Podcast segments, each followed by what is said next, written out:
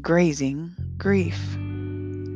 If you don't run by grief and graze it, it may just take you out of the race.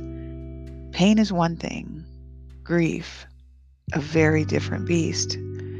I was my father's toy, his confidant, his companion, or so I thought. My mother hated everything about our relationship, but that was fine by me as a child. Dad and I were tight. When he cleaned up his act and found religion, our world was slated to become a better place. Lie after lie. I trusted him. Deception was a coat of armor in our home. Murder and rape was the obvious conviction that brought me pain. That was easy, in its way. It was the falsehood my father erected after the original carnage that I found too heavy to bear. What do I mean by that? I mean that as a destroyed little girl, my pain would keep me up at night. But when Dad found religion, I had an uptick in hope. I believed in this new cloak he found himself wearing. We were cleaning up our act. Things were going to be different. What a fucking joke.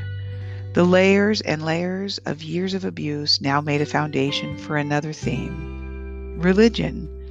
When I left my father's house at 18, I stopped in the bedroom, looked up to the sky, and told the God of my father that I was all done with him. He could fuck off and get out of my life.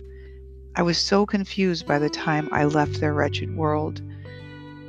Was I in pain, or was I now reborn into beauty?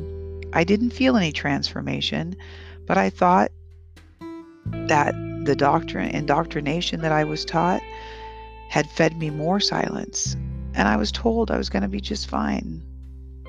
Grief. Grief for all of the many years I'd suffered, years that cannot be returned to me. Grief for the burden of figuring this masquerade out. Grief for the tragedy I brought to my own children in a way, the grief doesn't end. Oh, it changes, it morphs, it abates, and then it rears its ugly head again, but it always remains.